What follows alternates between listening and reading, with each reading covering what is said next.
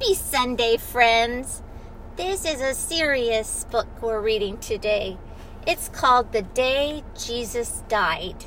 It's so important that all four of the Gospels in the New Testament have an account of this Matthew, Mark, Luke, and John.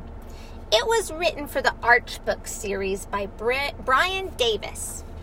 Okay, get comfortable. When Jesus was with us on earth long ago, he suffered and died in our place. The story is sad but important because it speaks to the whole human race. It happened according to God's holy plan. It was no mistake at all. Beginning one night when he knelt down to pray, obeying, he followed God's call. He said, Oh, my Father, we're one. It is true. Please help my disciples to know that they should be one even after I die.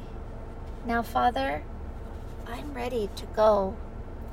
Then, after he rose, a crowd came and grabbed him as Judas kissed our Lord's cheek. They took him to trial in the city that night, but the priests could not get him to speak. They marched him to Pilate, who asked, Then shall I release this man, king of the Jews? The people said, No, you must give us Barabbas. Those priests told the crowd to refuse. So Jesus was beaten and sentenced to die. The pain was all part of God's will. A crown made of thorns was pushed onto his head. He dragged a big cross up a hill. They nailed up his hands on that old rugged cross. His feet were both fastened there too. A few of his friends made their way to the hill, but what could these frightened ones do? Forgive them, Father, he cried out in pain, for they do not understand. For how could they know he was dying to save us? 'Twas all in the Heavenly Father's great plan. The soldiers all mocked him by knee- kneeling and bowing. They spat and said, Hail, Jewish king! They picked up his shirt and then gambled to win it. Their hate was a terrible thing. Two robbers were crucified with him that day, and one said, If you are the Lord, just rescue yourself and then get us all down. He loud laughed with the mocking horde. The other said, Wait, what? Don't you even fear God? We're guilty, but he is not so. He said to the Lord, Please remember me when up to thy great kingdom thou goes.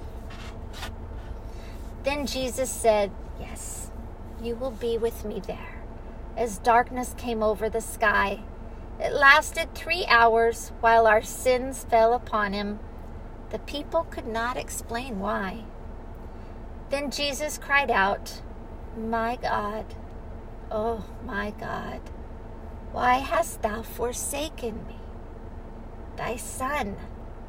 They thought he had called out for help from Elijah and guessed that the prophet might come. I thirst, Jesus called as his death drew much closer. He must now fulfill the last sign. Let's give him a drink, a man yelled while running. He lifted a sponge filled with wine. And now it's finished, our Lord cried with a gasp. Then Jesus drew in his last breath. Father, my spirit I place in thy hands. And bowing, he passed into death. A soldier then pierced the Lord's side with a spear. He had to make sure he was dead. Then Joseph came up with his friend Nicodemus. They wrapped up his body and head. They laid his dead body down in a new tomb and rolled a big stone in the way. But death couldn't keep our Lord down in the grave. He rose again on the third day is resurrected. He died to make sure that our sins are forgiven. Through faith, we can have a new start. He rose from the dead to bring life so that I can serve Him with all my heart. I am so grateful Jesus did what He did. And my mommy recently went to heaven, and this Easter means a little extra to me because I know because of Jesus Christ, we too will be resurrected. And I can be with her again someday if I choose to stay on God's covenant path. Stay hopeful, stay true, and be wonderful, special little you. Happy Easter.